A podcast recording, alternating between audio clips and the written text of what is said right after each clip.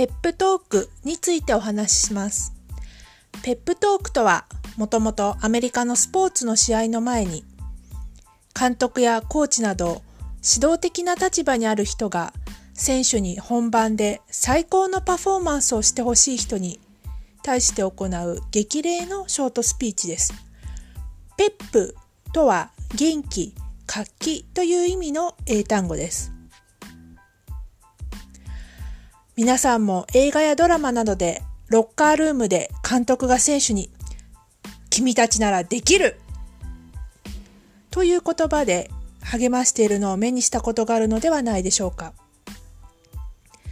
なでしこジャパンの佐々木前監督は2011年女子ワールドカップ決勝で PK 戦の前に緊張する選手たちに対して思いっきり楽しんでこいと言ったそうです。相手の状況を把握し、短い言葉でやる気にさせる言葉がけ。それがペップトークです。そんな相手をやる気にさせる短い言葉がけを皆さんも身につけていきましょう。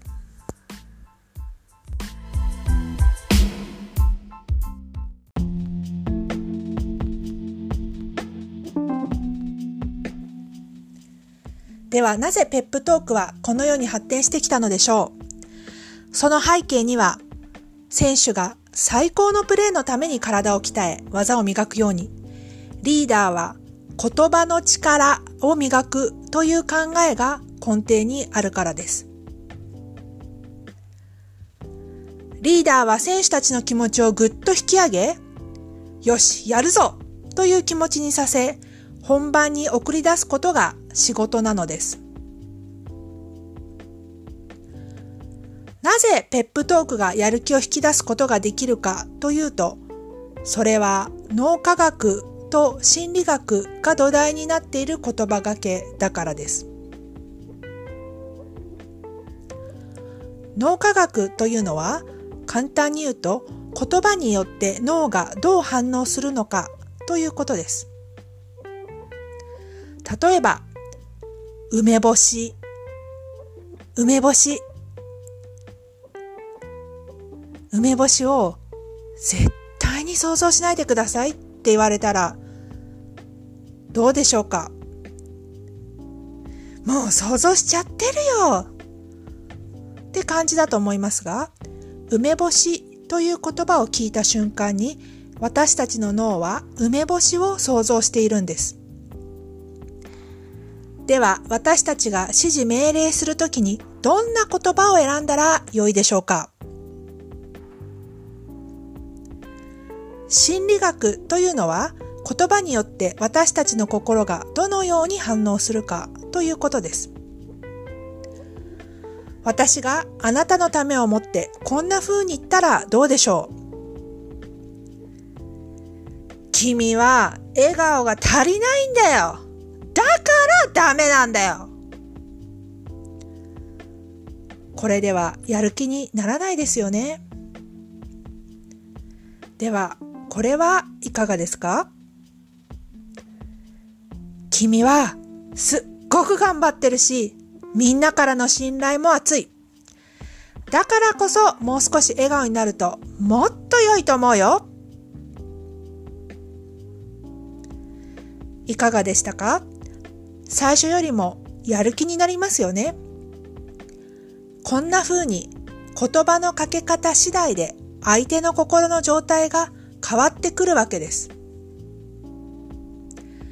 ぜひ皆さんもペップトークを学んで言葉の力を身につけていきましょう。ここではペップトークとはというお話をしてきました。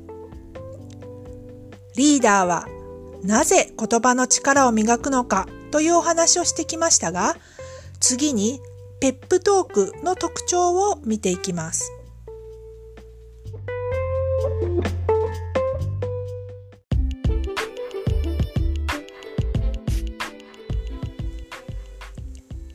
ペップトークとは本番前の言葉がけなので、いくつか特徴があります。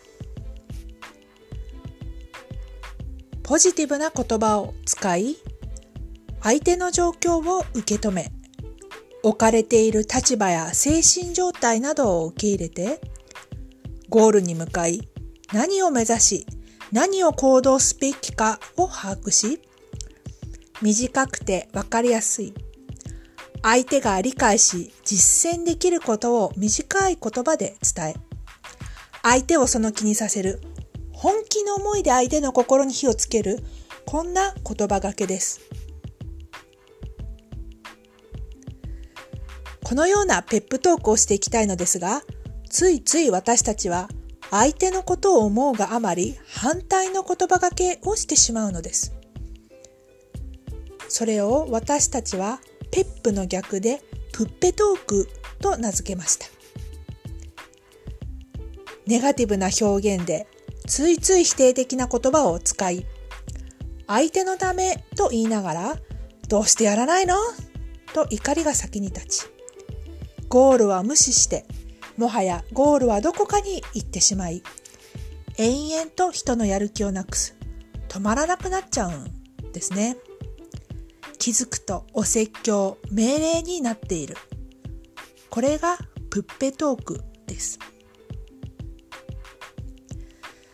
私も後輩の指導をしている時、ついついこんなことを言ってしまいました。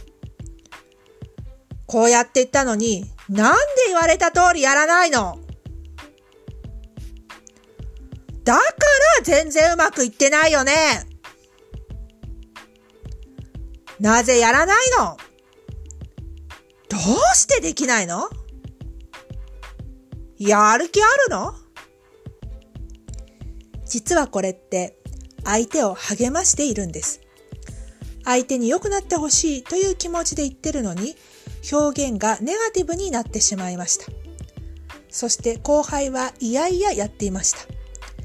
こんな風に思いはあるのにうまく伝わらない残念なトークをプッペトークと言います。皆さんの周りにはどちらの言葉が多いですか？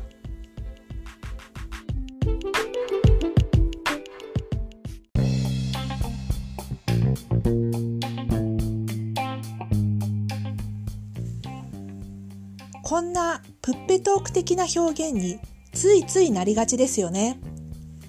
これをペップトークに変えていきたいわけですが、そのコツとして承認のピラミッドがあります。私たちは自分という存在があって、こうありたい、なりたいという夢や思いが生まれ、その思いから行動が生まれ、行動から結果が生まれるというふうにつながっていく。このサイクルを何度も何度も一日のうちに行っているんですね。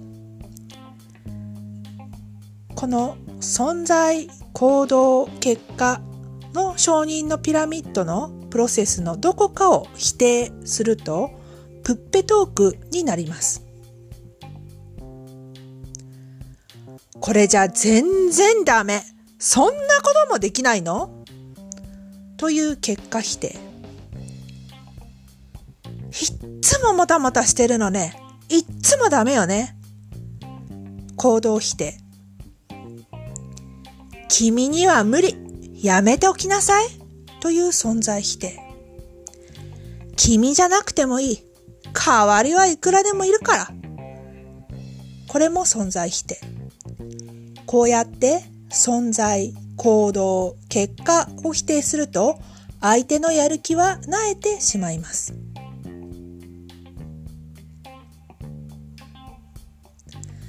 その代わり相手の結果をよくやったね。すっごい。今回はうまくいかなかったけれど、ナイスチャレンジだったよ。という結果承認。いつも本当にありがとう。とっても助かってるの。という行動承認。その思い素敵だね。という存在承認。君がいるから、あなたのおかげでこのチームがあるの。という存在承認。このような言葉をかけられたら相手はやる気になりますよね。ぜひ皆さんも存在、行動、結果の承認を意識して相手を励ましていきましょう。実は、ありがとうという言葉は最高のペップトークです。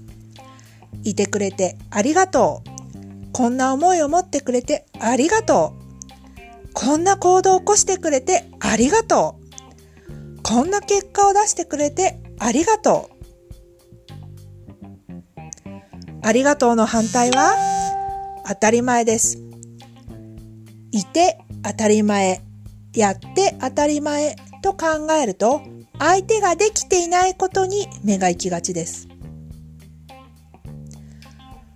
まずはありがとうの気持ちで声をかけていきましょう。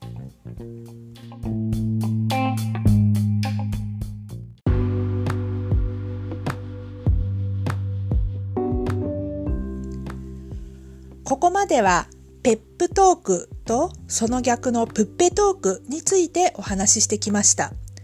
ここではポジティ語、つまり普段使っている言葉をどうポジティブに変化していくかを見ていきましょう。捉え方変換とは置かれている状況、その時の感情、人に対する印象など物事の捉え方をポジティブに変換していくことです。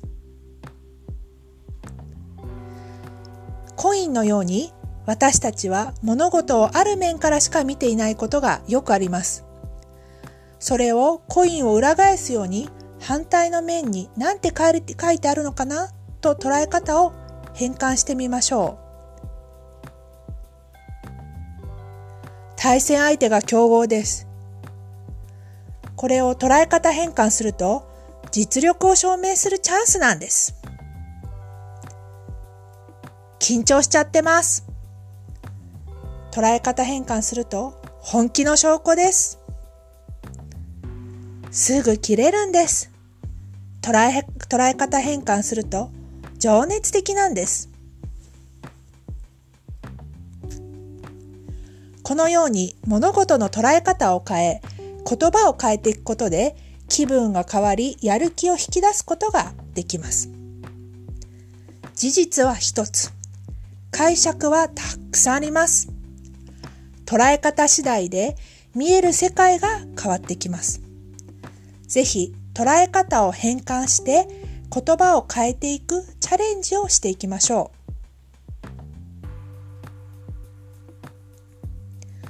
この捉え方変換はゴールペップトークの4つのステップ。1、受容。2、承認。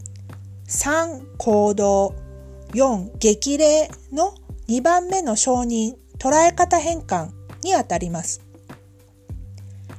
本番前、厳しい状況に置かれていたり、少しマイナスな感情になっている時に、物事の捉え方を変え、今あるもの、今できることに目を向ける、承認することで、相手に気づきを与え、やる気を引き出すことができます。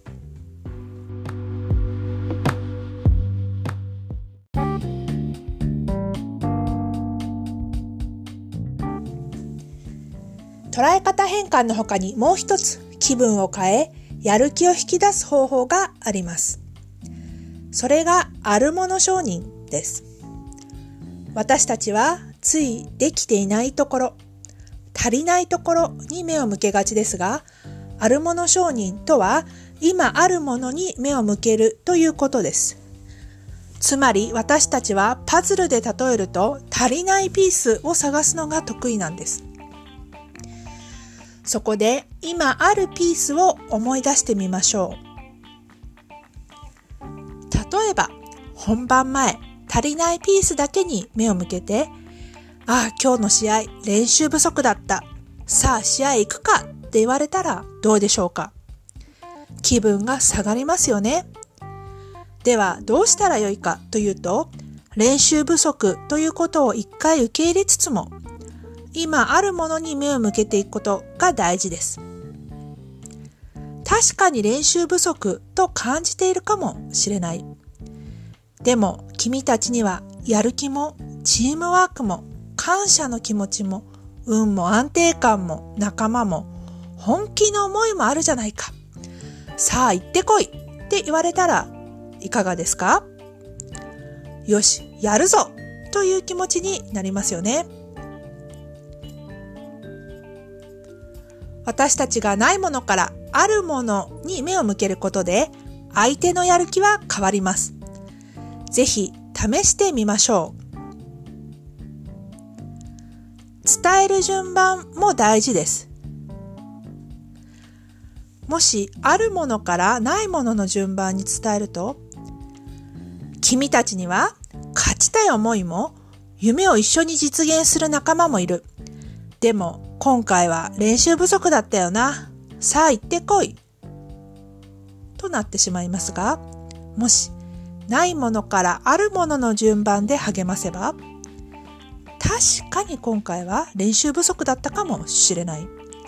でも、君たちには勝ちたいという思いも、夢を一緒に実現する仲間もいる。さあ行ってこい。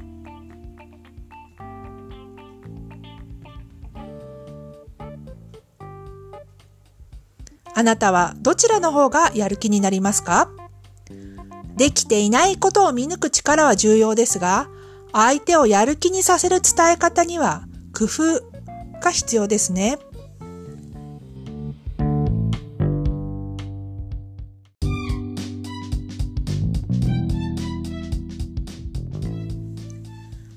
捉え方変換では状況や感情をポジティブに変化しました。ではもう一つのポジティブ語変換を見ていきましょう。私たちは相手に指示や命令をするときに何々するなと言いがちです。してほしい変換とは何々するなという言い方からこうしようよという言い方に変えていくことを言います。とてもシンプルな言葉の変換ですが、とてもパワフルなんです。例えばこれから何かにチャレンジするときに、応援してくれるんだけど、ミスするなよ。ミスしないでね。ミスしたらあかんぞって言われたら、どんな気持ちになりますか？ミスをイメージし、ミスしたらどうしようってなるかもしれませんね。であれば、思いっきりやろう確実に決めてくんだという言い方にした方が相手のやる気を引き出すことができます。してほしい変換はゴールペップトークの4つのステップ。1つ、需要。2つ目、承認。3つ目、行動。4つ目、激励の3つ目の行動してほしい変換の一部です。需要、承認でやる気を引き出した上で、本番で一番やってほしいことを前向きな言葉で伝えます。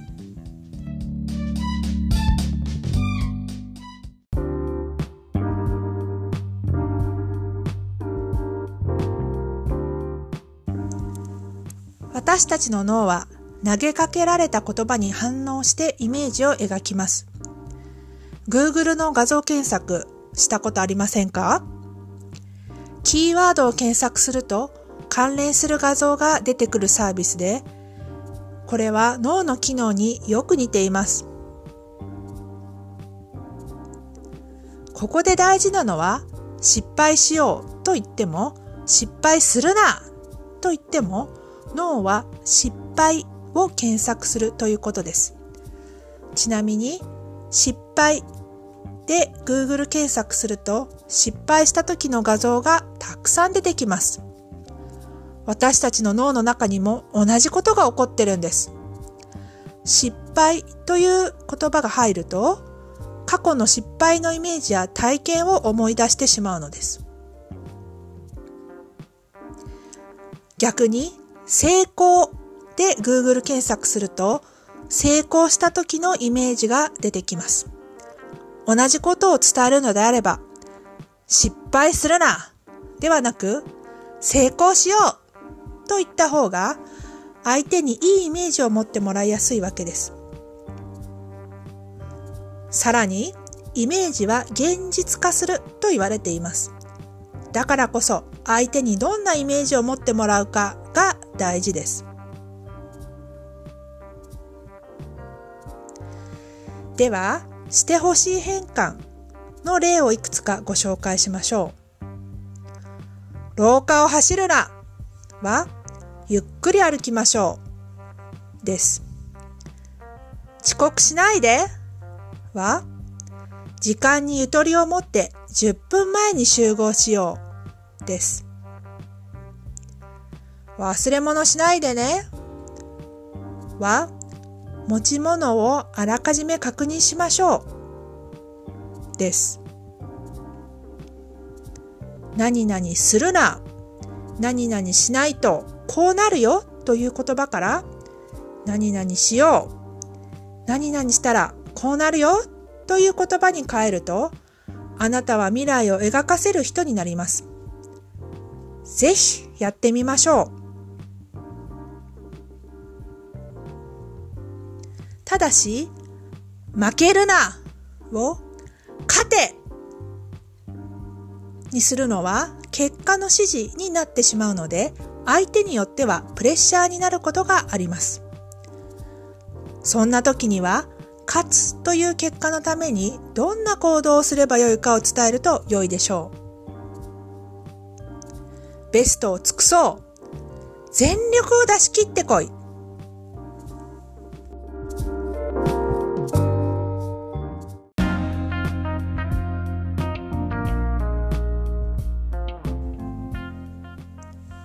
ここまではペップトークとは何か、そしてポジティブ変換で前向きな言葉変化について見てきましたが、いよいよやる気を引き出す言葉がけについて見ていきましょう。セルフペップトークとは自分自身への勇気づけの言葉です。私、こんなこと頑張ってるよね。僕の良いところはこんなとこだよね。自分ならできる。などは自分を承認し元気になる言葉です。ついつい私たちは相手を応援することに意識が行きがちです。しかし、まずやっていただきたいのはご自身を励ますことなのです。なぜなら自分が元気だからこそ相手を元気にできるからです。シャンパンタワーの法則をご存知ですか？一番上のグラスから溢れた分だけ下のグラスに注がれていきます。実は一番上の段は自分なんですね。そして2番目は家族。3段目は仲間。4段目は社会や地域、コミュニティです。自分を認め、励ましグラスをいっぱいにし、溢れた分で相手を励まし、応援し、貢献していくことが大切です。自分のグラスを満たさず、相手のグラスを満たそうとすると、自己犠牲になりがちです。自分も OK、相手も OK となるためには、自分のグラスを満たすことが大切になってくるわけです。その自分のグラスを満たすために行うのがセルフペップトークです。では、どんな言葉で自分を励ましたら良いのでしょうか？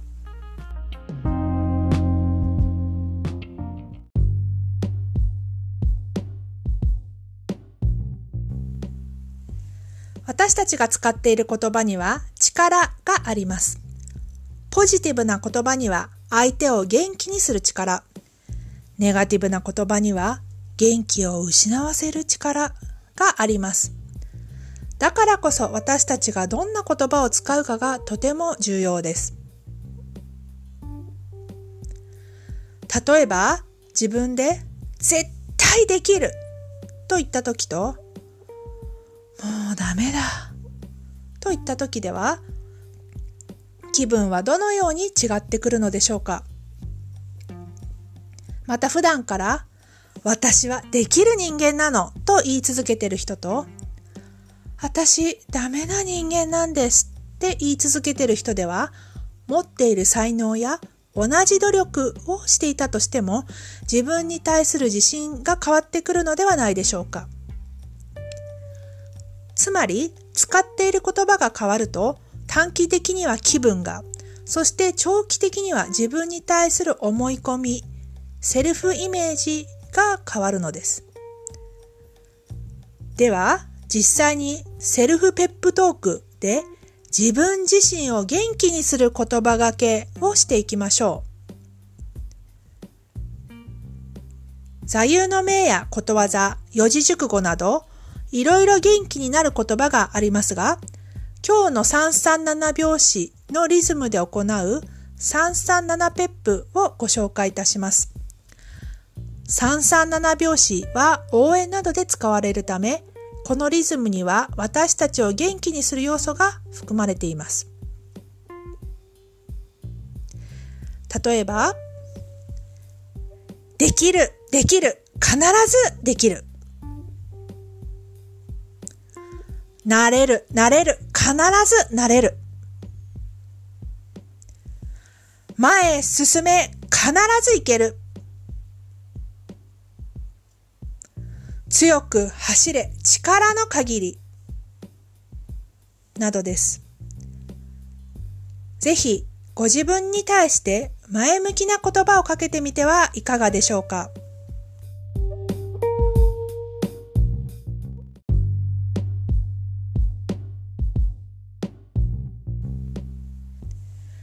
いよいよ最後はゴールペップトークです。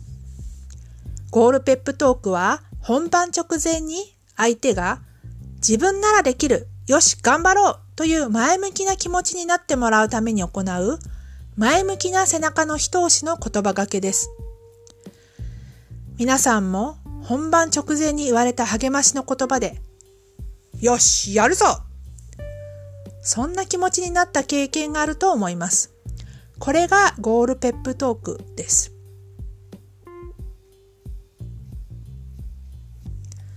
スポーツ大国アメリカでは本番前に当たり前のようにペップトークが行われているわけですが、なかなかロッカールームに行ってその様子を見ることはできません。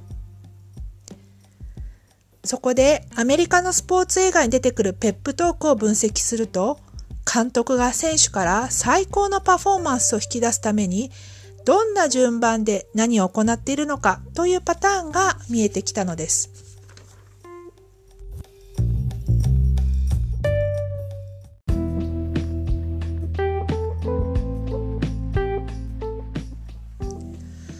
実はこのゴールペップトークですが、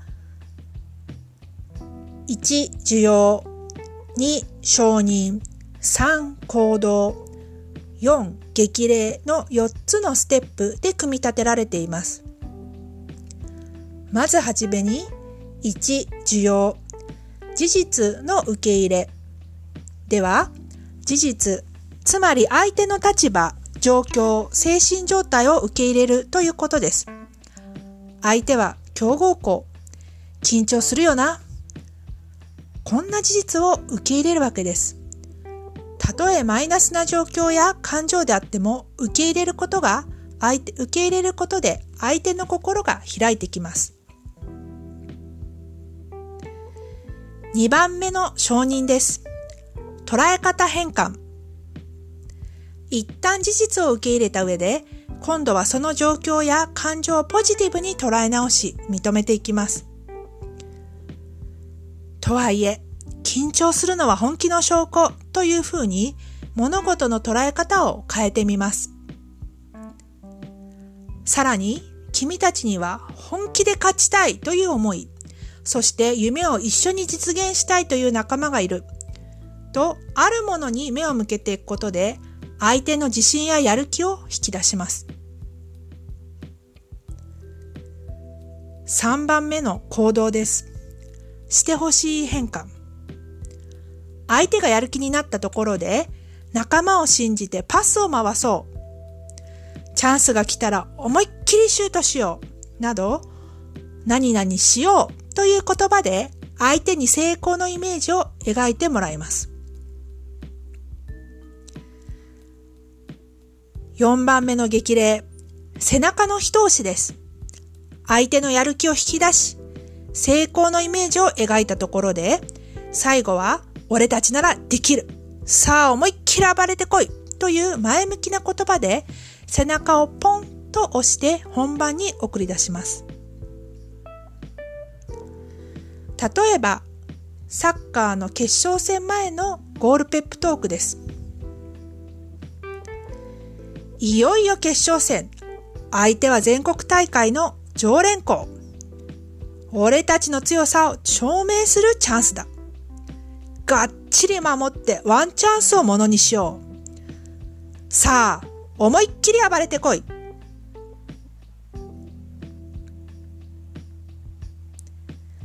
次はピアノの発表会のゴールペップトークです。ゆみちゃん、手が震えてるのね。それはゆみちゃんが本気になった証拠なの。本気になればうまくいくっていつも言ってるよね。さあ、いってらっしゃい。ゴールペップトークは相手の本領を発揮を促します。あなたの言葉が相手の持っている力を引き出します。さあ、大切な人の背中をぐっと押していきましょう。